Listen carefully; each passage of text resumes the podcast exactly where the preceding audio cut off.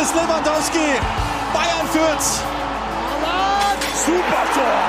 Erling Haaland. Kreis bilden und dann ab die Fahrt. Ja, und bald ist es wieder soweit. Am Freitagabend startet zum neunundfünfzigsten Mal die Bundesliga-Saison in eine neue Spielzeit und wir liefern euch heute die große Saisonvorschau. Wie spannend wird der Kampf um die Meisterschaft? Wer kämpft um Europa und wer um den Klassenerhalt? Außerdem beantworten wir am Ende auch eure Fragen zum Bundesliga-Saisonstart. All das jetzt in einer neuen Ausgabe vom Bravo Sport Update.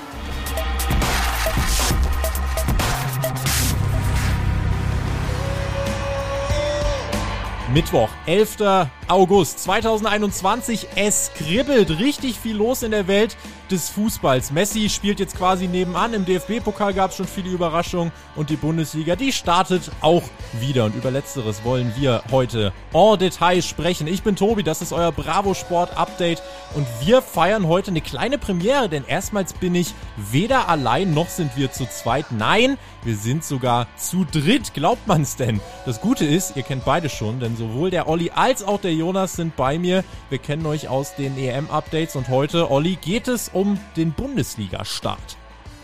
Genau, erstmal ein herzliches Willkommen auch von mir. Hallo, ähm, schön, dass wir uns heute mal in dieser Dreierrunde zusammenfinden. Ähm, und ja, die Vorfreude ist natürlich da. Ähm, wir haben dieses Jahr schon viel Sport gesehen und ähm, jetzt geht die Bundesliga endlich wieder los. Ähm, mit neuen Vorzeichen, es ist viel passiert, viele Trainerwechsel, neue Spieler. Und ähm, ja, man darf gespannt sein. Ich hoffe, dass die Spannung dieses Jahr ähm, dann auch wirklich mal bis zum letzten Spieltag oben wie unten auch anhält. Jonas, auch du bist wieder mit dabei. Wir haben ja über das E M-Finale gesprochen, da haben wir viel analysiert und uns schon auf die nächsten Monate im Fußball gefreut. Jetzt Freitag, Bundesliga-Start. Passiert gerade echt eine ganze Menge, also gute Zeiten für uns, würde ich sagen. Genau, von mir aus natürlich auch ein herzliches Willkommen an alle Hörerinnen und Hörer. Hi Tobi, schön, dass wir alle da sind. Ja, große Themen und eine entsprechend große Runde auch. Du hast es gesagt, am Freitag geht's los. Es gibt viel zu besprechen, also lasst uns nicht zu viel Zeit verlieren. Wir wollen nicht zu viel Zeit verlieren. Mal gucken, wie es Ende der Saison aussieht. Vielleicht haben wir dann schon einen Bravo Sport Doppelpass am Start. Ich weiß, es ist die Minderheit. Ich kenne tatsächlich aber ein, zwei Leute, die sagen, ja, Bundesliga, da muss ich erstmal wieder reinkommen. Olli, du hast jetzt gerade schon gesagt, Vorfreude ist groß. Was, was ist so für dich jetzt im Voraus einer der spannendsten Faktoren für diese Saison? Wo guckst du am meisten drauf? Ja, also ähm, wenn man sich mal die, die Top sechs ähm, oder die, die Teams, die letztes Jahr auch relativ weit oben standen, anschaut, da ist jede Menge passiert. Ein Trainerkarussell, wie wir es selten in Deutschland erlebt haben. Ähm, viele Top-Trainer wechseln zu anderen Top-Vereinen. Da wollen wir natürlich auch gucken, funktioniert das alles so? Funktioniert ein Nagelsmann in München? Was macht ein Marco Rose in Dortmund? Ein Adi Hütter in Gladbach? Also ähm, da sind so viele neue Faktoren, ähm, die da reinspielen. Die Zuschauer sind endlich wieder da. Wir, wir dürfen uns jetzt auf mehr Atmosphäre freuen, auf mehr Stimmung. Das hatten wir jetzt auch schon in den Pokalspielen. Ähm, mhm. Und ja, der Blick geht natürlich in erster Linie mal wieder nach oben. Was macht Dortmund? Greift Leipzig an? Und ähm, ja, wie gesagt, funktioniert Nagelsmann bei Bayern? Wird es eine Dominanz oder nicht? Das sind so, ähm, denke ich, die großen Sachen, die ähm, vor jeder Saison Thema sind. Ähm, nichtsdestotrotz auch im Tabellenkeller, da wird, ähm, wird es wieder heiß hergehen. Da sind viele Mannschaften in meinen Augen, die da unten mitspielen oder mitschwimmen werden ähm, gegen den Abstieg. Und ja, Themen gibt's genug.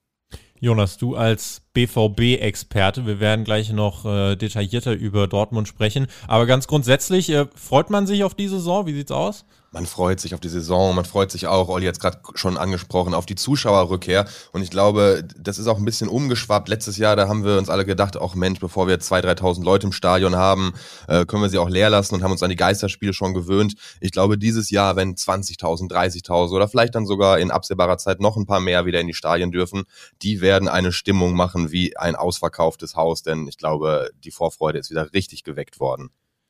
Wir wollen chronologisch das Ganze durchgehen, von oben nach unten und starten mit dem Thema, was natürlich für die Meisterschaft entscheidend wird. Wie dominant spielen die Bayern unter Nagelsmann? Gibt es den Durchmarsch zu Titel Nummer zehn in Folge oder gibt es einen Titelkampf?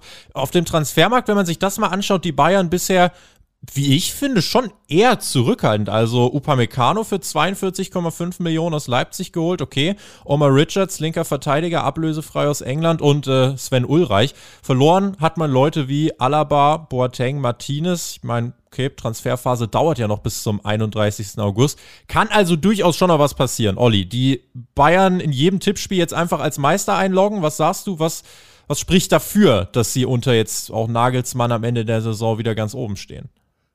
Naja, also damit macht man, äh, macht man es sich natürlich leicht, ähm, aber fährt wahrscheinlich auch die sicherste Variante, wenn man Bayern da wieder in der Tipprunde ganz, ganz oben angibt.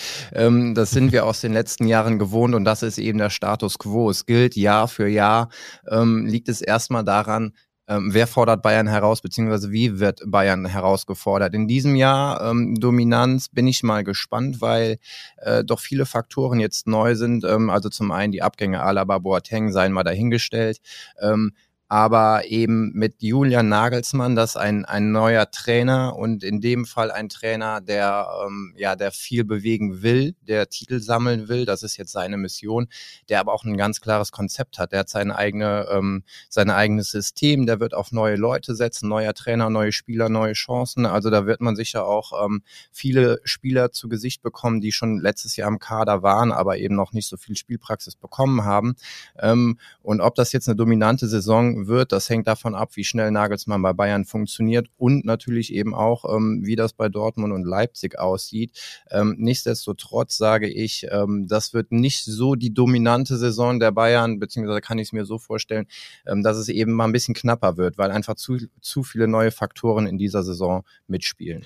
Es ist natürlich auch immer die Gefahr, einfach wenn du jahrelang Meister wirst, wir haben es bei Bayern jetzt neun Jahre in Folge erlebt, dass sich natürlich dann irgendwann so ein bisschen der Schlendrian auch einschleicht. Wir haben das äh, bei P S G zum Beispiel letztes Jahr gesehen, die mussten die Meisterschaft Lille überlassen, haben sich sehr, sehr stark auf die Champions League fokussiert. Ich glaube aber, Julian Nagelsmann ist genau der richtige Coach zum richtigen Zeitpunkt, weil der wird die heiß machen, der wird dann richtigen Ansporn finden und reinbringen, um eben diesen zehnten Titel in Serie zu holen. Denn das ist ja schon eine besondere Marke und ich glaube, das wird sich schnell auf die Spieler übertragen.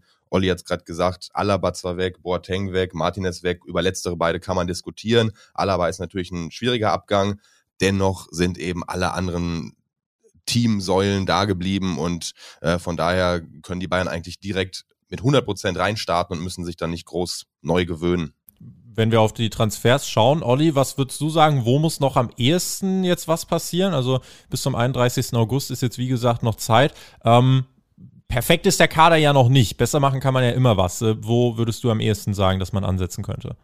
Ja, be- besser machen, das ist absolut richtig. Ähm, P S G hat auch schon eine Top-Mannschaft, hat sich einen Messi geholt, ne? Ist jetzt auch nochmal ein bisschen besser geworden. Also das geht bei allen Top-Clubs äh, und das geht auch bei Bayern. Und ähm, ich stelle mir gar nicht so die Frage, wo müssen die dringend noch was machen, sondern wer, wer wäre denn da überhaupt einer, der da mit reinpasst oder welche Typen passen? Und ähm, da liest man ja jetzt in den letzten Tagen äh, den Namen Marcel Sabitzer immer häufiger. Der war für mich ähm, mit Abstand der beste Leipziger in der letzten Saison. Der hat dermaßen einen Sprung gemacht. Also eigentlich, seit er bei Leipzig ist, ein überragender oder ein, ein richtig guter Spieler im letzten, äh, in der letzten Spielzeit, aber für mich nochmal ähm, auch äh, präsenzmäßig, körperlich. Der Typ ist ein richtiger Boss auf dem Platz, der hat einen Hammerschuss und ähm, Nagelsmann kennt ihn und ich könnte mir einen Sabitzer bei Bayern sehr gut vorstellen und finde auch, dass er den Kader in der Breite und einfach qualitativ nochmal richtig aufpimpen würde, ähm, und natürlich ist so ein bisschen auch die Defensive noch die Frage, da muss man erstmal ähm, gucken, Nian Zu und Upamecano, funktioniert das in der Innenverteidigung, was ist mit Pavard und Davis, also ähm, die Rechtsverteidigerposition, da soll ja ein Kimmich nicht mehr ausweichen, die wäre noch offen, ähm, wenn ähm, Pavard eben diese Position besetzt setzt, beziehungsweise in, in die Innenverteidigerposition geht. Also ähm, eher noch in der Defensive, ähm, aber ich fände es auch ganz geil, wenn Sabitzer bei Bayern ist. Also ich glaube, der funktioniert da und ähm, würde den, den Club, den äh, F C Bayern auf jeden Fall nochmal qualitativ nach vorne bringen. Mhm. Ich habe gerade auch nochmal geschaut, also Sabitzer, letzte Saison, Bundesliga, acht Tore, vier Assists, das kann man so auf jeden Fall machen. Jemand, der den Bayern da definitiv äh, helfen würde, bin ich gespannt, was sich da noch tun wird. Wir haben schon angesprochen, wie spannend der Kampf um die Meisterschaft wird, hängt natürlich auch maßgeblich davon ab, wer sind die Verfolger. Und einer ist natürlich immer Borussia Dortmund. Jonas, du bist B V B-Experte. Wie, wie schätzt du die Lage ein? Also Donyell Malen und Gregor Kobel waren bisher, finde ich, so die zwei Prägen Transfers. Bei den Abgängen steht natürlich ganz oben Jadon Sancho. Haaland sieht so aus, als würde er bleiben. Der neue Trainer Marco Rose ist da. Also viele, viele Faktoren. Was äh, kann man vom B V B jetzt erwarten für die nächste Saison? Man hat ja Ende der letzten Saison gesehen unter Edin Terzic, als sie die sieben Spiele in Serie gewonnen haben, was dieser Kader eigentlich kann. Und du hast es gerade gesagt, Abgänge, Zugänge, so viel hat sich dann generell aber nicht getan. Ein neuer Torwart ist da, okay, das verändert erstmal nicht so viel. Das ist, sich, das ist gut, wenn er hinten sicher steht. Und dann ist natürlich die Frage, was kann Donyell Malen leisten? Es ist kein eins zu eins Sancho-Ersatz, auch nicht von der Position her. Dennoch denke ich, Borussia Dortmund hat nicht viel an Qualität verloren, wenn man den Gesamtkader anschaut. Ein Erling Haaland reicht gegen manche Teams, das hat man auch im Pokal gegen Wien Wiesbaden gesehen, auch wenn das mit Verlaub natürlich nochmal ein anderer Kaliber ist. Äh, ja, reicht einfach, um da zwei, drei Törchen zu schießen und reicht vielleicht dann auch, um gegen Teams, die unten im Keller stehen, zu gewinnen. Aber nichtsdestotrotz, natürlich ist die ganze Mannschaft bei Borussia Dortmund gefragt. Ähm, die beiden jungen P S G-Zugänge, Koulibaly und Kamara, das sind wahrscheinlich eher Leute für die Zukunft, die Dortmund aufbauen wird, die Dortmund vielleicht dann in einigen Jahren auch wieder teuer verkaufen wird, denn klar hat man da auch immer diesen Gedanken im Hinterkopf. Ich glaube, es hat sich nicht so viel verändert. Ich glaube, Dortmund hat eine große Klasse. Es wird viel darauf ankommen, wie kann Marco Rose sie formen. Äh, wenn du mich jetzt nach einer Schwachstelle fragst, aber Schwachstelle ist jetzt auch äh, hoch, hoch an, angehangen, das äh, Wort, dann ist es vielleicht hinten rechts. Thomas Meunier hat da letzte Saison nicht wirklich überzeugt. Sein Backup ist Felix Passlack und äh, ich rede jetzt wirklich von Schwachstellen auf sehr hohem Niveau, wenn es wirklich im Kampf um die Meisterschaft geht. Dann ist das die Position, wo ich mir ein bisschen Gedanken mache, ob das gegen Teams wie Bayern München eben auch gut funktioniert. Aber ansonsten glaube ich, wird da viel auf die Einstellung ankommen beim B V B und vor allem auch auf den Saisonstart. Denn wenn du von Anfang an hinterherläufst hinter einem Team wie Bayern oder auch Leipzig, dann ist das nie gut, die noch einzuholen. Gewinnst du aber die ersten drei, vier, fünf Spiele, dann kann man da schon ein ordentliches Zeichen in Richtung Konkurrenz setzen. Anderes Team, was im Fokus steht, R B Leipzig, äh, Olli, Marcel Sabitzer, der spielt jetzt noch da und äh, wen Leipzig auch geholt hat, André Silva, und zwar für relativ billige dreiundzwanzig Millionen waren es, glaube ich, äh, also einen der Top-Stürmer der Liga. Wie wollen die es angehen äh, und was traust du denen zu? Waren ja letztes Jahr dann schon über weite Strecken Bayern-Verfolger Nummer eins, haben es dann aber letztendlich auch dadurch verspielt, dass sie gegen die Bayern selber verloren haben. Äh, was traust du ihnen dieses Jahr zu? Ja, also Leipzig ist für mich ähm, in den Top drei der Bundesliga jetzt gesetzt. Also die ähm, sind noch nicht auf Platz zwei, da sehe ich immer noch Dortmund, aber ähm, Leipzig wird, wenn da ähm, sich nicht groß was verändert, Jahr für Jahr ähm, weiter da oben mitspielen. Und wir wollen natürlich auch dann irgendwann mal ähm, den Angriff auf die Meisterschaft starten. In diesem Jahr, du hast es angesprochen, mit Silva natürlich ein, äh, ein Top-Stürmer verpflichtet, der letzte Saison ähm, richtig gut geknipst hat. Ähm, der muss natürlich auch erstmal ähm, in Leipzig Fuß fassen. Ähm, was man aber nicht vergessen darf, äh, Upamecano und Ibrahima Konaté sind zwei wertvolle Abgänge und Julian Nagelsmann ist in dem Fall eben auch ein, ein für mich der schwerwiegendste Abgang, ähm, womit Leipzig mhm. erstmal klarkommen muss, weil der hat die wirklich taktisch dermaßen gut eingestellt. Ähm, da wusste jeder, was zu tun war. Ähm, da muss man jetzt, ähm, ja, da muss Leipzig sehen, dass sie den Nagelsmann irgendwie ersetzt bekommen, der natürlich jetzt beim äh, Konkurrenten in, in München spielt. Ähm, aber nichtsdestotrotz, Leipzig hat einen Top-Kader, wenn sie die Defensive, ähm, die immer das Aushängeschild war, zumindest in der letzten Saison das große Aushängeschild war, wenn sie die wieder stabilisiert bekommen, ähm, dann sind sie top besetzt. Und ja, so ein Sabitzer-Abgang, ähm, der kann dann natürlich auch nochmal Sachen ausmachen. Also ein Sabitzer haben oder nicht haben, ist ein qualitativ äh, großer Unterschied. Wenn sie den gehalten bekommen, ähm, dann spielt Leipzig wieder ganz oben mit ähm, und kann es sowohl Dortmund als auch Bayern schwer machen. Neuer Trainer bei Leipzig, Jesse Marsch, zweimal österreichischer Meister geworden, zweimal österreichischer Pokalsieger geworden, kommt quasi aus der R B-Familie äh, und ist jetzt dann von Salzburg nach Leipzig gekommen.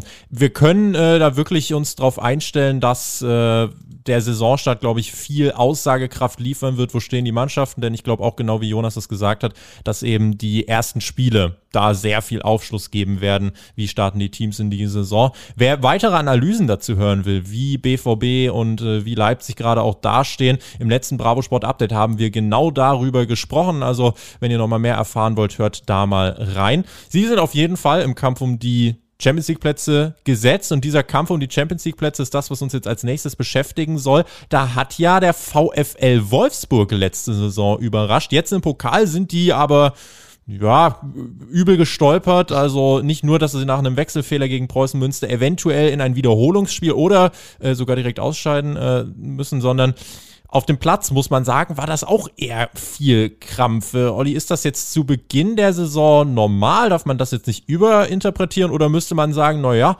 der Kader ist aber schon größtenteils zusammengeblieben. Da hätte man schon denken können, dass es besser läuft zu Beginn.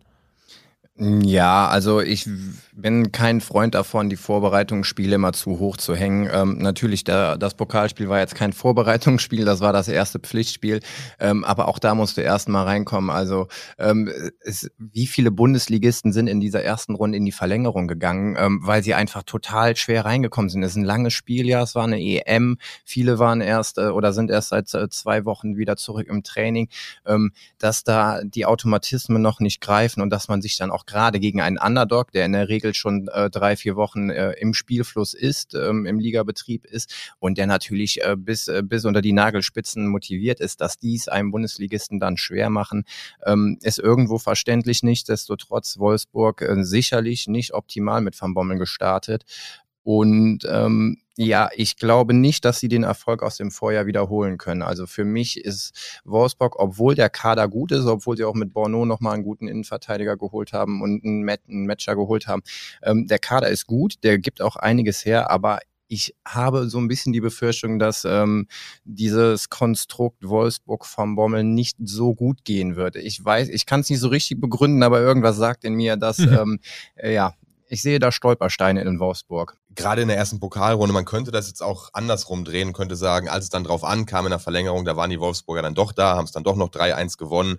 Ich glaube, wie Olli auch sagt, das darf man nicht zu hoch hängen. In, in drei, vier Wochen redet da keiner mehr und Entschuldigung für diese langweilige Fußballfloskel, aber im Pokal, gerade in der ersten Runde, zählt dann wirklich nur der Sieg, vor allem für einen Bundesligisten auswärts bei einem unterklassigen Team. Das haben sie noch geschafft, allerdings was, ja, was so diese Van Bommel-Ära angeht, die da beginnen soll in Wolfsburg, sehe ich das ähnlich wie Olli und bin da auch noch skeptisch, was aber einfach daran liegt, dass Van Bommel natürlich jetzt noch nicht die größte Trainererfahrung vorweisen kann. Da bin ich mal gespannt, wie das in der Bundesliga klappt bei einem Team, was eigentlich gerne um die C L-Plätze wieder mitspielen möchte.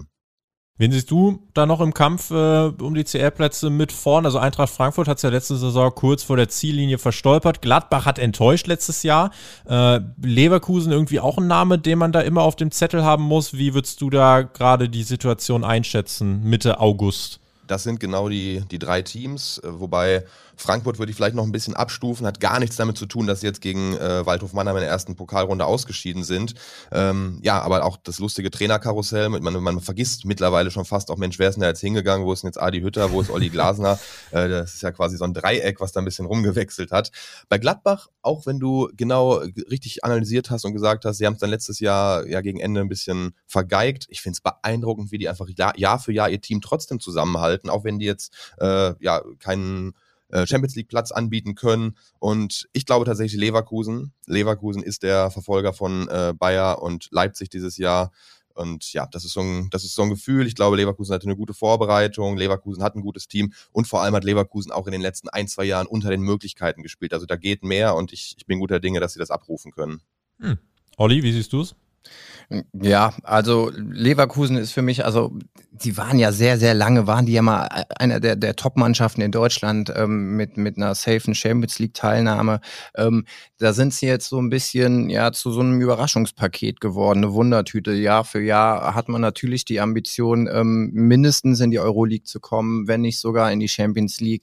Ähm, manchmal klappt's, manchmal klappt's nicht. In diesem Jahr ähm, der Kader ist in Ordnung. Bailey, der wohl größte Verlust, wenn äh, auch gleich Bailey in den letzten Monaten nicht immer gut funktioniert hat in Leverkusen. Ähm, ja, ich traue denen auch. Ich sage das auch ähnlich wie Jonas, dass sie ähm, sich um die Europa League Plätze ähm, kloppen werden und mit Glück springt dann sogar noch der vierte Champions League Platz aus. Die anderen drei Tickets verteile ich da an Bayern, Dortmund und Leipzig und wie gesagt, mit mit Glück, mit Konstanz und ähm, mit einem langen Atem schafft es Leverkusen eventuell dann auch Platz vier irgendwie einzunehmen und ansonsten Frankfurt wird mit der Champions League nichts zu tun haben. Gladbach ähm, ist für mich ein, eine Mannschaft, die auch äh, um Europa mitspielt.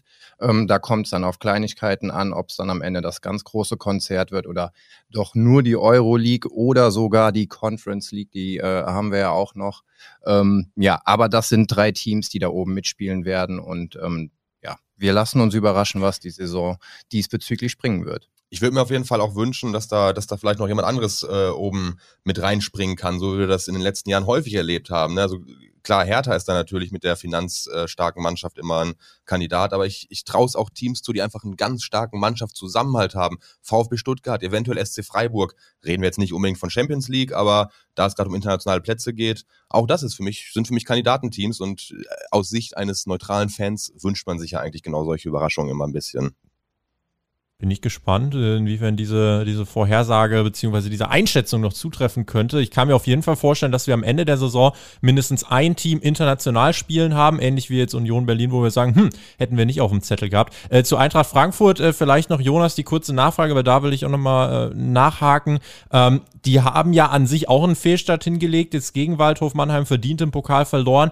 Dazu kommt jetzt dieser, dieser Silva-Abgang. Ist die Frage, wie kriegt man den kompensiert? Neuer Trainer, Äh, Olli Glasner. Äh, und ganz oft hieß es ja immer dann, ja, Glasner macht das wie Hütter. Den Einstieg hat er tatsächlich eins zu eins wie Hütter geschafft, denn Hütter verlor damals auch in seinem ersten Pokalspiel eins zu zwei damals beim S S V Ulm. Äh, w- würdest du sagen, Frankfurt muss diese Saison tiefer stapeln, und das ist dann aber der Weg trotzdem, den man eben gehen muss, dass man jetzt eben nochmal ein bisschen abwarten muss, bis sich das eingefädelt hat, und nächstes Jahr starten sie dann richtig durch, oder wie würdest du die Situation da einschätzen? Ich würde gar nicht unbedingt sagen, sie müssen tiefer stapeln. Vielleicht haben sie in den letzten Jahren zu, ich will nicht sagen hoch gestapelt, aber vielleicht waren sie teilweise über ihren Möglichkeiten, weil sie eben immer Spieler hatten, die sie dahin gebracht haben. André Silva oder davor, wenn ich an, wenn ich an Jovic denke, die waren in ihrer Hochzeit in der Lage, einfach Spiele zu gewinnen für Eintracht Frankfurt. Und das sieht man aktuell nicht. Man hat es gegen Waldhof Mannheim gesehen, wo man kein Tor erzielt hat, dass der Silva-Abgang auf jeden Fall noch sehr schwer wiegt. Dann das mit dem Trainerkarussell haben wir sowieso eben schon angesprochen. Da muss man abwarten, mhm. wie ein Olli Glasner, der wirklich in Wolfsburg hervorragend funktioniert hat. Und man sich fragt, wie kann der bei einem anderen Bundesliga-Team überhaupt funktionieren? Das, das muss er also noch unter Beweis stellen. Und ich glaube, gut, diesen Hütter-Vergleich, den du gezogen hast, äh, ja, auch wenn er passend ist, Olli Glasner hätte den, den sich natürlich anders gewünscht und äh, wäre lieber anders gestartet als sein Vorgänger da. Und ja, Eintracht Frankfurt für mich wirklich eine der Wundertüten der Saison, kann in Richtung Europa-League-Plätze gehen, kann aber auch in Richtung zweistelliger Tabellenplatz gehen und wird sicherlich sehr, sehr spannend abzuwarten und auch abzuwarten, was da vielleicht noch passiert in der Transferphase.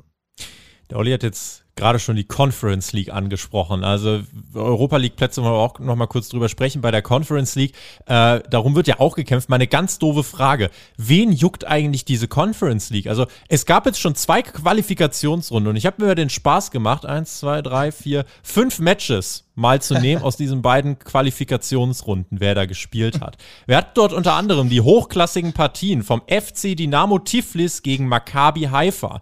Könnte man sagen, Maccabi Haifa war da nicht mehr, ja, vielleicht hat man das irgendwie noch auf dem Zettel. Aber es geht weiter, zum Beispiel mit dem S S Folgore Falciano, das ist ein Verein aus San Marino, der gespielt hat gegen Jobernas Paola. Außerdem haben wir den F K Kukariki, serbischer Club, gegen Zumkayit P F K, oder Skupi gegen Santa Clara, Karabakh gegen Aschdod. Also das sind die Partien, auf denen, oder das ist das Niveau, auf dem wir uns bewegen. Also es kommen später in den Runden auch noch Namen, äh, dann die gesetzt sind, wie A S Rom, Rapid Wien. Äh, aber jetzt so diese Quali-Runden, da sieht man schon, wir bewegen uns hier im tabellarischen Mittelfeld von Clubs aus San Marino, Aserbaidschan, Serbien und Co. Das meine ich mit dem größten Respekt und so positiv wie möglich. Aber Freunde, jetzt mal ganz im Ernst, Olli, wer, wir haben jetzt nicht das Problem, dass es zu wenig Fußball gibt, und wer braucht denn jetzt diese Spiele? Ja, ähm, ich, m- ja, ich muss versuchen, dass ich es jetzt nicht komplett zerpflücke. Also ähm, wir haben die Champions League. Da spielen die besten Mannschaften Europas. Die guckt sich jeder gerne an. Da ist es auch egal, ob jetzt deine Mannschaft dabei ist oder ob deine Mannschaft eben nicht dabei ist. Das sind geile Spiele, da ist Top-Fußball, das ist das höchste Niveau. Und die Euroleague ist eine Stufe drunter, aber auch die guckt man sich noch an, und ähm, da muss ich sagen, da, da sind auch sehr viele Spiele dabei, wo ich sage, oh, mit den Mannschaften habe ich aber auch so gar keinen Vertrag. Ähm, gibst du dir trotzdem noch. Aber jetzt kommt diese Conference League, und ähm, bei allem Respekt, dieser Wettbewerb, ähm, der ist nur, und ich glaube nicht mal, nicht mal für die Fans, äh, deren Teams daran teilnehmen, ist das das Highlight des Jahres. Ähm, also äh, natürlich, ähm, der, der, der Freiburger, der freut sich dann natürlich, wenn seine Mannschaft auch nochmal international spielt.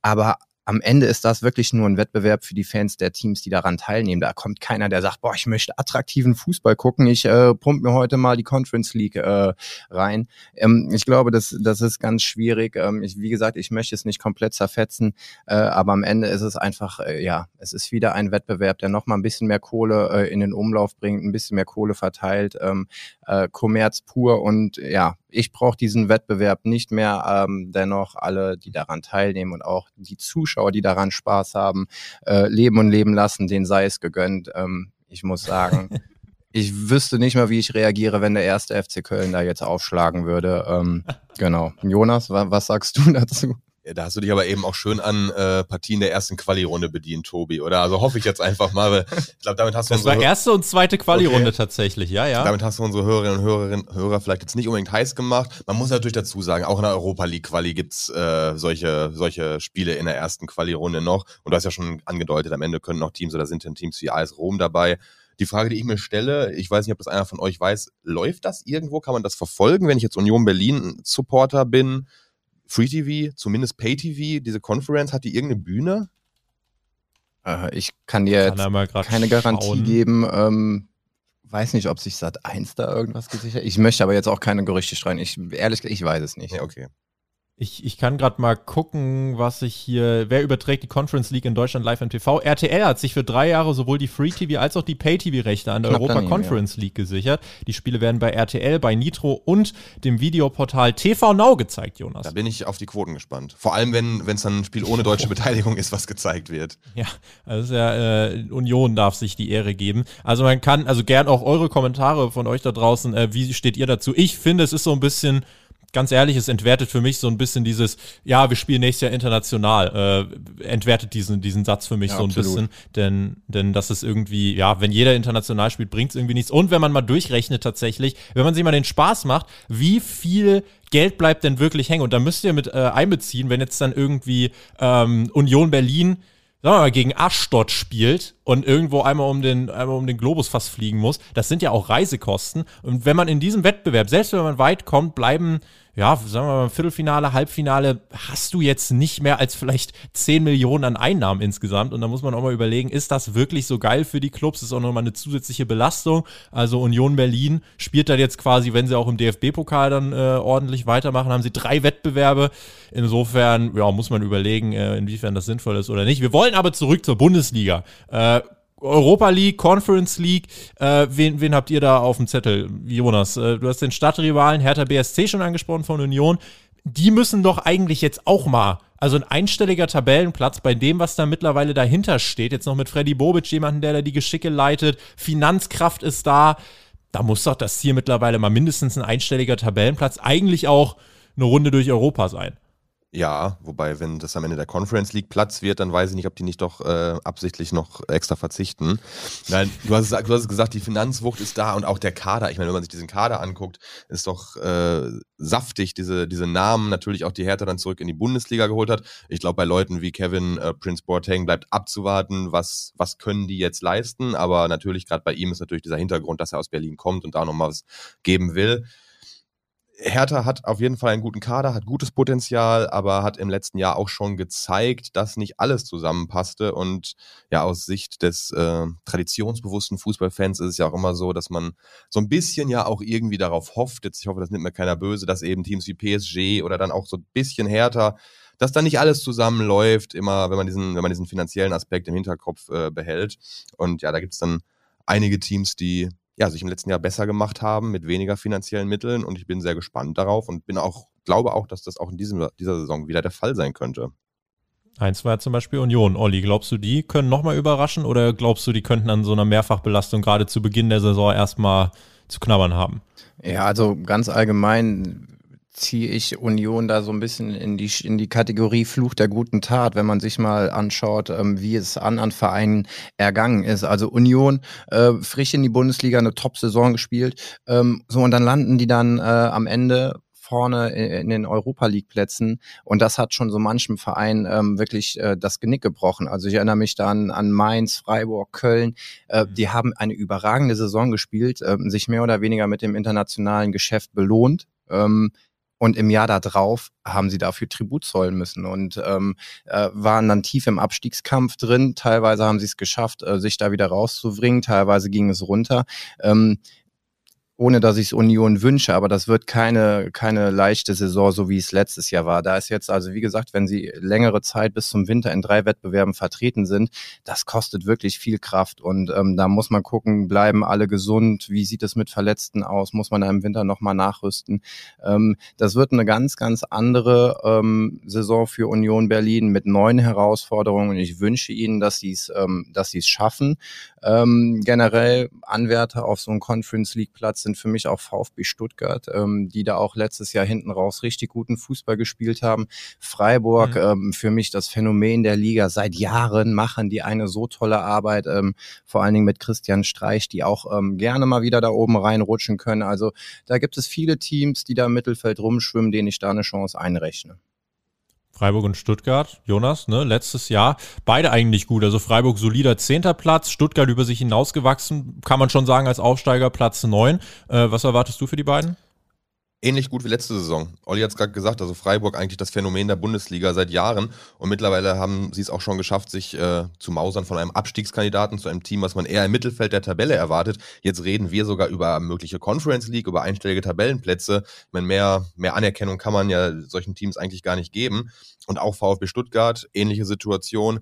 Die haben es eigentlich innerhalb eines Jahres Bundesliga geschafft, äh, dass man sie jetzt nicht mehr zu den äh, Abstiegskandidaten zählt und sehe ich auch beide nicht unten drin. Wir sind jetzt im Mittelfeld der Liga, da müssen wir jetzt einfach mal ein paar Vereine noch abgrasen. Olli, du als F C-Fan, Mittelfeldmannschaft, äh, trifft das zu oder ist es schon zu viel? Oder wie würdest du, oh, ich, ich würdest würde so gerne ja sagen. Natürlich trifft das zu. Der F C, Kampf, Kampf um Europa. Nein, natürlich nicht. Ähm, mit Baumgart jetzt einen Typ geholt, den ich als äh, einfach als ja als Typen richtig cool finde. Ein richtig ähm, äh, toller Trainer, der das sagt, was er sagen möchte, der kein Blatt vor den Mund nimmt. Ähm, Und ich hoffe, dass der jetzt nicht alles abnickt und zu allem Ja und Amen sagt und auch alles schön redet. Nein, der F C, der spielt schon wieder gegen die Klasse und das ist das primäre Ziel. Klassenerhalt, Ruhe reinbringen in den gesamten Verein, in die Stadt.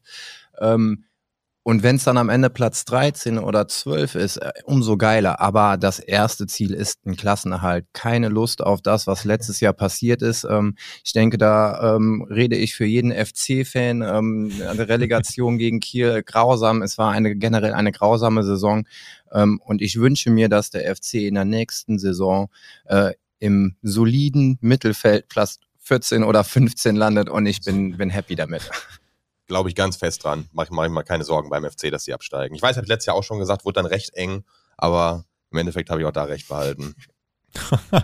Ja, knapp, knapp äh, recht gehabt, dass es halt immer noch recht gab, kann man so auslegen. Es gibt jetzt noch so ein paar graue Mäuse, Jonas. Ähm, Augsburg, Hoffenheim, mit allem Respekt auch vor den, vor den Fans der Teams. Das sind für mich immer so Mannschaften, die die sind halt irgendwie auch immer mit dabei und die spielen auch mal mehr attraktiv, mal weniger. Was passiert jetzt mit solchen Teams diese Saison, jetzt gerade eben mit Augsburg, Hoffenheim? Glaubst du, da bricht jemand nach oben aus? Glaubst du, da bricht jemand massiv nach unten ein? Äh, wo, wo siehst du die beiden? Massiv nach unten einbrechen würde ich nicht sagen, vor allem nicht bei der T S G Hoffenheim. Wir müssen mal ein bisschen zurückdenken, ein paar Jahre. Die waren eigentlich auf dem Weg nach oben, die waren auf dem Weg dahin, natürlich auch aufgrund finanzieller Unterstützung, die sie ja jetzt nicht mehr so haben, weil sie jetzt auf eigenen Beinen stehen sollen. Dennoch ist da Finanzstärke natürlich ein bisschen vorhanden und äh, ja, Hoffenheim war auf dem Weg eigentlich dazu, ein Kandidat zu werden für Champions League, für Europa League. Letzte Saison lief es dann nicht so gut. Ich kann mir jetzt aber beim besten Willen nicht vorstellen, dass, äh, dass es dagegen einen Abstieg geht und äh, ja, bei F C Augsburg schon eher, haben im Kader zwar nicht so viel große Veränderungen gehabt, aber hatten es dennoch auch immer schwer in den letzten Jahren und das Wort graue Maus, was du gerade gesagt hast, die Bezeichnung könnte treffender ja kaum sein, das ist so ein Team, das hat sich irgendwie immer durchgemogelt in den letzten Saisons und so könnte es auch dieses Jahr ähm, wieder laufen, könnte aber genauso gut auch mit dem Relegationsplatz oder vielleicht sogar noch tiefer enden, da möchte ich mich nicht festlegen, aber äh, festlegen würde ich mich, dass Augsburg auf jeden Fall jetzt kein Team für mich ist, was da oben um die Conference oder um Europa League Plätze mitkämpft. Mhm.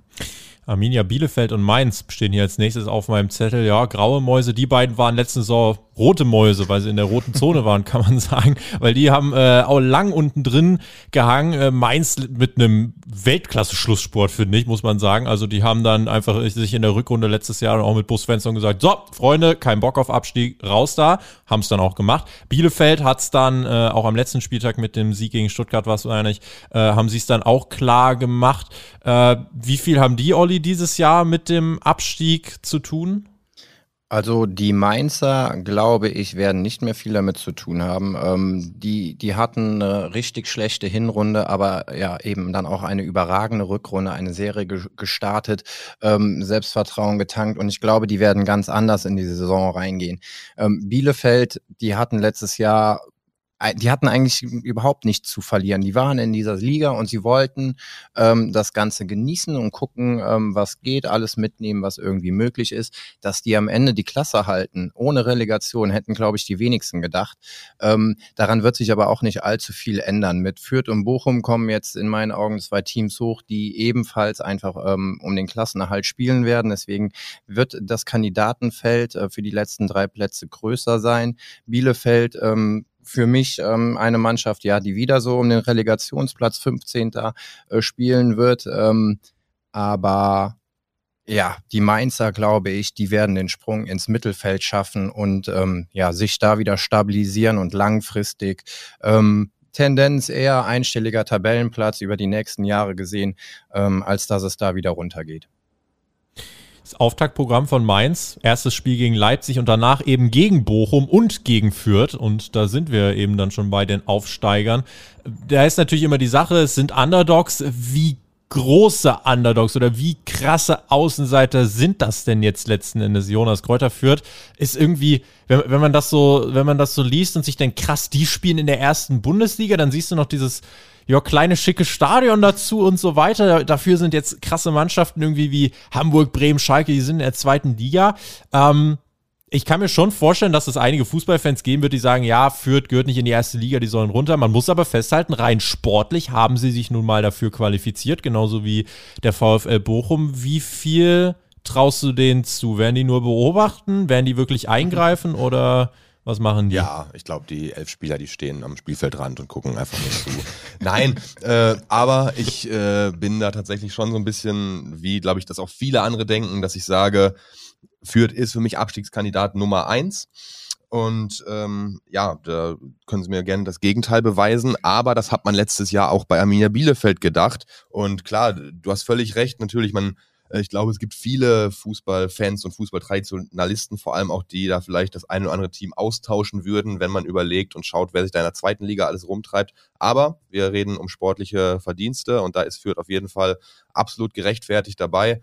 Ich glaube, es wird extrem schwer, die Klasse zu halten. Ich sehe Bochum dann noch ein Stück weit vorne aufgrund vieler Aspekte. Auch Bochum hat die Mannschaft gut zusammengehalten, hat auch gut natürlich im Rahmen der Möglichkeiten dann wieder neue Leute hinzugeholt, die, glaube ich, ganz gut passen, und hat auch vielleicht so ein bisschen diesen, ja, diesen Vorteil, dass, dass Schalke abgestiegen ist, dass äh, so eine Aura einfach um die Stadt Bochum auch liegt. Ich glaube, es gibt wenige Fans in Fußball Deutschland, die so sehr auch wieder Bundesliga-Fußball herbeigesehnt haben, und sowas überträgt sich ja auch ganz, ganz schnell auf so kleine Mannschaften.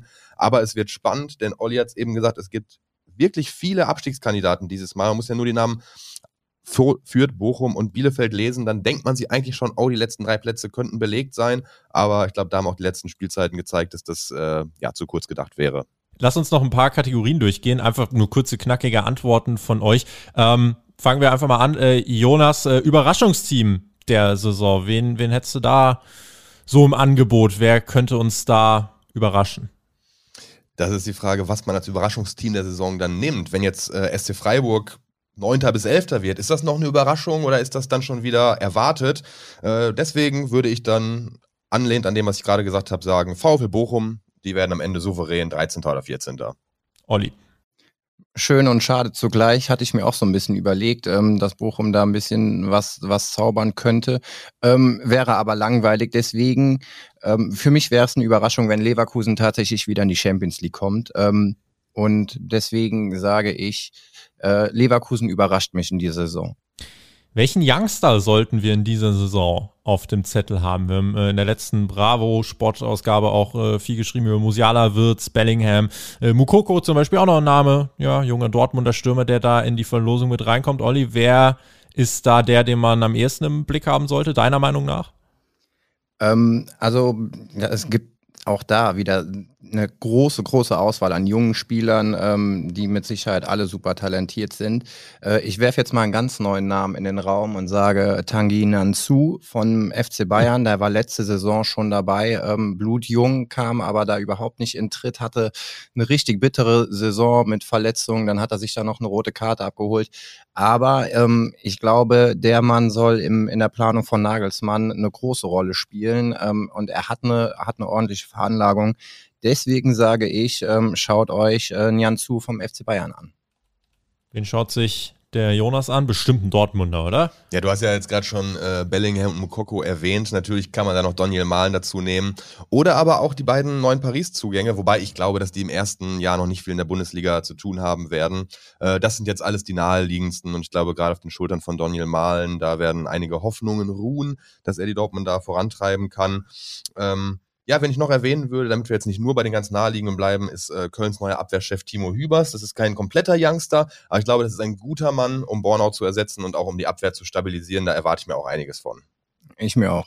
Enttäuschung der Saison, Jonas. Letztes Jahr waren das, um vielleicht mal so einen Maßstab zu setzen, ich würde sagen, letztes Jahr waren Enttäuschungen Teams wie Gladbach, gern auch so Teams wie Werder Bremen. Ja, ich habe mich schon mit der Zweitliga ange, angefreundet. Äh, wie wie sieht es dieses Jahr aus? Wer könnte für dich ein Team sein, wo du sagst, ma, viel äh, Potenzial, aber könnte auch nach hinten losgehen? Ja, das ist so eine Kategorie, da traut man sich kaum irgendwie eine Prognose abzugeben, weil am Ende der Saison spielt, spielt Gladbach gegen den du Abstieg oder, oder wer auch immer. Also das war jetzt einfach nur ein Beispiel, mögen bitte keinen, keinen Gladbach-Fan böse nehmen.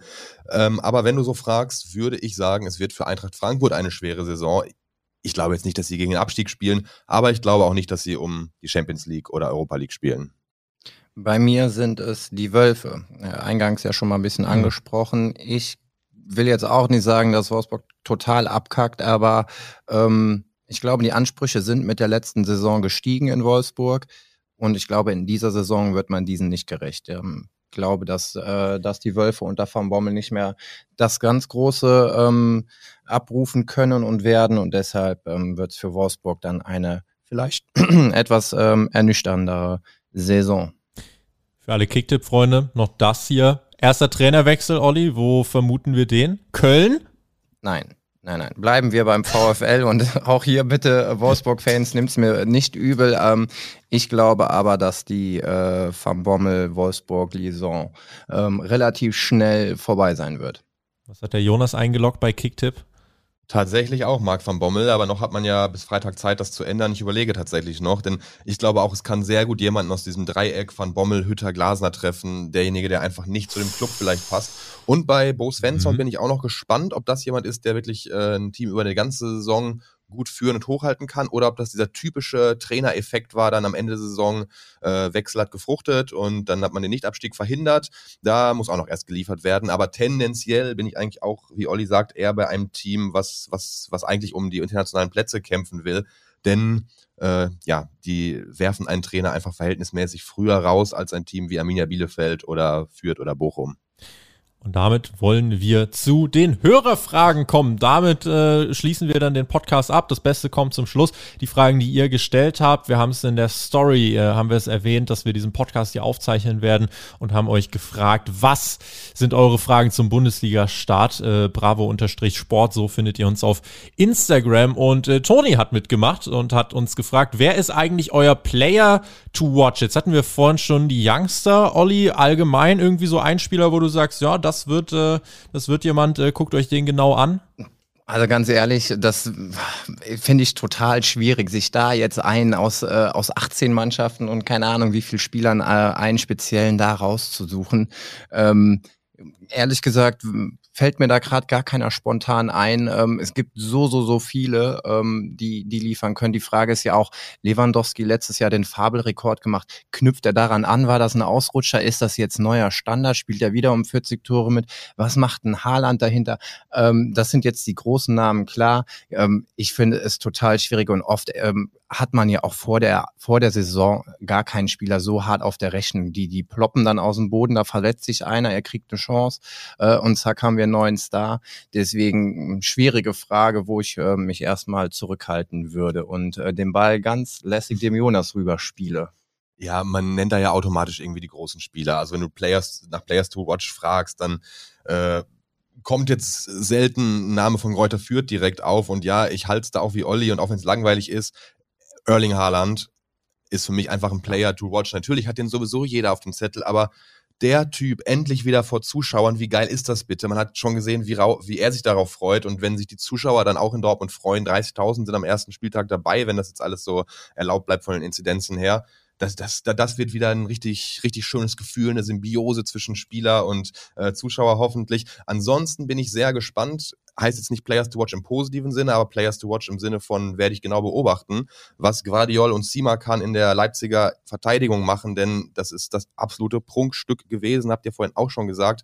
Letztes Jahr Leipzig die beste Defensive gehabt und jetzt wird es total spannend, ob die vielleicht unter Jesse Marsch den kompletten Spielstil ein bisschen umstellen, weil sie eben nicht mehr da so sich darauf verlassen können, dass sie Upamecano und Konaté haben, aber vielleicht werden die auch durchstarten und deswegen für mich absolute Players to watch. Wir halten dem Olli einfach mal zugute. Er natürlich als äh, Chefredakteur der Bravo Sport muss sich natürlich ganz viele Spieler anschauen und kann sich dann selbstverständlich nicht auf einen festlegen. Insofern äh, gebe ich grünes Licht für deine Antwort. Max hat uns gefragt, spielt, danke, spielt danke. Äh, Bayern in Gladbach oder zu Hause in München? Es wird tatsächlich in Gladbach gespielt, Max. Die Rückrunde startet dann in München. Matteo will wissen, wie viele Wechsel sind pro Spiel erlaubt? Fünf sind das. Das sollte sich gerade Wolfsburg nochmal äh, anschauen. Irgendwie ein Kommentar von euch. Was haltet ihr davon, dass die Zahl bei fünf bleibt? Hat das für euch irgendwas verändert? Glaubt ihr, das geht irgendwann wieder auf drei oder haben wir uns jetzt so an diese fünf gewöhnt? Ja, also soweit ich weiß, ist das immer noch eine Übergangslösung. Ähm, weiß jetzt nicht, ob es sogar bis äh, Ende nächstes Jahr durchgezogen wird, weil dann ja noch die W M äh, ist und ob es danach wieder umgestellt wird. Ähm, eine dauerhafte Lösung äh, wird das, glaube ich, nicht sein. Ähm, finde das aber jetzt in der aktuellen Zeit in Ordnung mit fünf Wechseln. Also einen sechsten finde ich dann schon zu viel, Herr Van Bommel, das geht nicht. Ähm, aber mit, mit fünf fährt man ganz gut. Ähm, es kommt, kommen dann oft so Phasen, wo, wo das Spiel so ein bisschen äh, rumholpert, weil dann auf einmal zehn neue Spieler da sind. Ähm, generell ähm, befürworte ich das aber in der aktuellen Phase. Fanta hat uns geschrieben. Fanta null null sieben, um genau zu sein. Mhm. Welche Mannschaft hat eurer Meinung nach den besten Bundesliga-Kader, Jonas? F C Bayern München. Oliver. Ja, was soll ich sagen? F C Bayern München. Ich bin gespannt. Wie, wenn wir, wir werden am Ende dieser Saison, werden wir auch nochmal einen Rückblick-Podcast aufnehmen. Ich werde mir mal ein paar dieser User fragen. Ich werde mir die mal merken, weil ich glaube, es wird ganz spannend zu sehen sein, wie sich das vielleicht im Laufe der Saison äh, entwickeln wird. Äh, wir haben auch einen Powercheck gemacht in der letzten Bravo Sport. Da waren die Bayern dann auch auf Platz eins. Dahinter kamen dann, glaube ich, Leipzig und Dortmund. Ja, wer hat den besten Kader? Ist natürlich auch immer die Frage, für was. Ja? Hat Freiburg den besten Kader, um in der Bundesliga zu bleiben? Äh, Hat, hat, keine Ahnung, Leipzig den besten Kader, um die Champions League zu erreichen, äh, ist, glaube ich, auch ein bisschen Auslegungssache.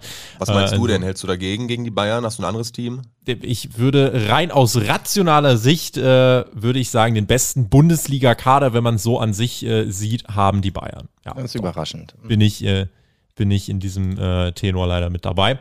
Und die letzte Frage nehmen wir noch mit rein von Sverrewulf. Er will wissen, wie viele Tore schießt Robert Lewandowski eigentlich diese Saison? Letztes Jahr Gerd Müller-Rekord übertroffen, jetzt einundvierzig Mal dann genetzt. Das zu toppen, Olli, halte ich für sehr unwahrscheinlich. Das ist eigentlich so eine Saison, die spielst du nur einmal. Ja, ja. Also ähm, toppen wird er sie nicht. Ähm, dreißig Tore sind fast schon kein Problem mehr, aber da kommt es natürlich auch drauf an. Spielt er immer? Wie oft wird die Nagelsmann dann auch mal eine Pause geben, um anderen Spielern da den Vorzug zu lassen? Ähm, da kommt es auf die personelle Situation an. Aber insgesamt, wenn Levi äh, ja, den Großteil der, der Bundesligaspiele macht, dann wird er am Ende auf jeden Fall die dreißig wieder knacken. Ob es dann einunddreißig, dreiunddreißig oder vielleicht sechsunddreißig werden, keine Ahnung. Äh, aber die einundvierzig, ich glaube, die stehen jetzt wirklich erstmal ein bisschen länger äh, auf der Anzeige. Ähm, Ja, mal gucken, aber auch mal mal schauen, vielleicht triezen sie sich mit mit Haaland, mit Silva, vielleicht äh, pushen die sich gegenseitig wieder durch die Stadien, wer weiß, wir, wir, wir, wir, wir werden es sehen. Jonas, irgendwelche Ergänzungen oder machen wir den Deckel drauf? Also ich bin auch dabei, dass ich nicht glaube, dass er einundvierzig Tore schießen wird, und um am Ende jetzt auch nochmal was zu sagen, woran man uns dann messen kann am Ende der Saison oder mich, ich glaube, dass Haaland mehr Tore als Lewandowski schießen wird, aus dem Grund, dass Dortmund das Spiel viel mehr auf Erling Haaland auslegt, als Bayern das auf Lewandowski tut, und skeptisch bin ich dagegen bei André Silva. Wir sind gespannt und werden uns äh, spätestens zum Ende der Saison hören. Vielleicht hören wir uns auch zur Mitte der Saison, vielleicht mal zwischendurch. Gucken wir mal, wie es bei uns denn so aussieht. Das wär's aber gewesen. Wir sind heiß auf den Bundesliga-Start. Denkt dran, wenn ihr äh, in einem Tippspiel seid, Tipps abzugeben. Vielleicht ändert sich das ja. Äh, vielleicht ändern sich eure Tipps auch, nachdem ihr diese Saisonvorschau nochmal gehört habt. Danke Olli, danke Jonas. Äh, hat Spaß gemacht. Wenn ihr noch was loszuwerden habt, dann ist jetzt der Moment. Vielen, vielen Dank für eure Aufmerksamkeit. Es war mir ein inneres Blumenpflücken. Ähm, danke an Tobi, an Jonas und an alle Zuhörerinnen und Zuhörer da draußen. Ähm, ja, ich wünsche euch schon mal jetzt äh, einen fantastischen Start in die neue Saison. Bleibt am Ball und bleibt sportlich. In diesem Sinne, macht's gut von meiner Seite. Mehr kann ich dem auch nicht hinzufügen. Vielen Dank, Tobi, dass du uns mal wieder eingeladen hast. War schön mal in dieser Dreierrunde, das können wir gerne wiederholen. Ich hoffe, hat auch euch gefallen, liebe Bravo-Sportler und Sportlerinnen. Und ja, auch von mir guten Bundesliga-Start, freut euch drauf, Fanrückkehr und hoffentlich eine spannende Spielzeit. Damit auch von mir Deckel drauf. Ihr wisst Bescheid, das Updates gibt's nicht nur auf YouTube, sondern auch auf Spotify, iTunes und Co.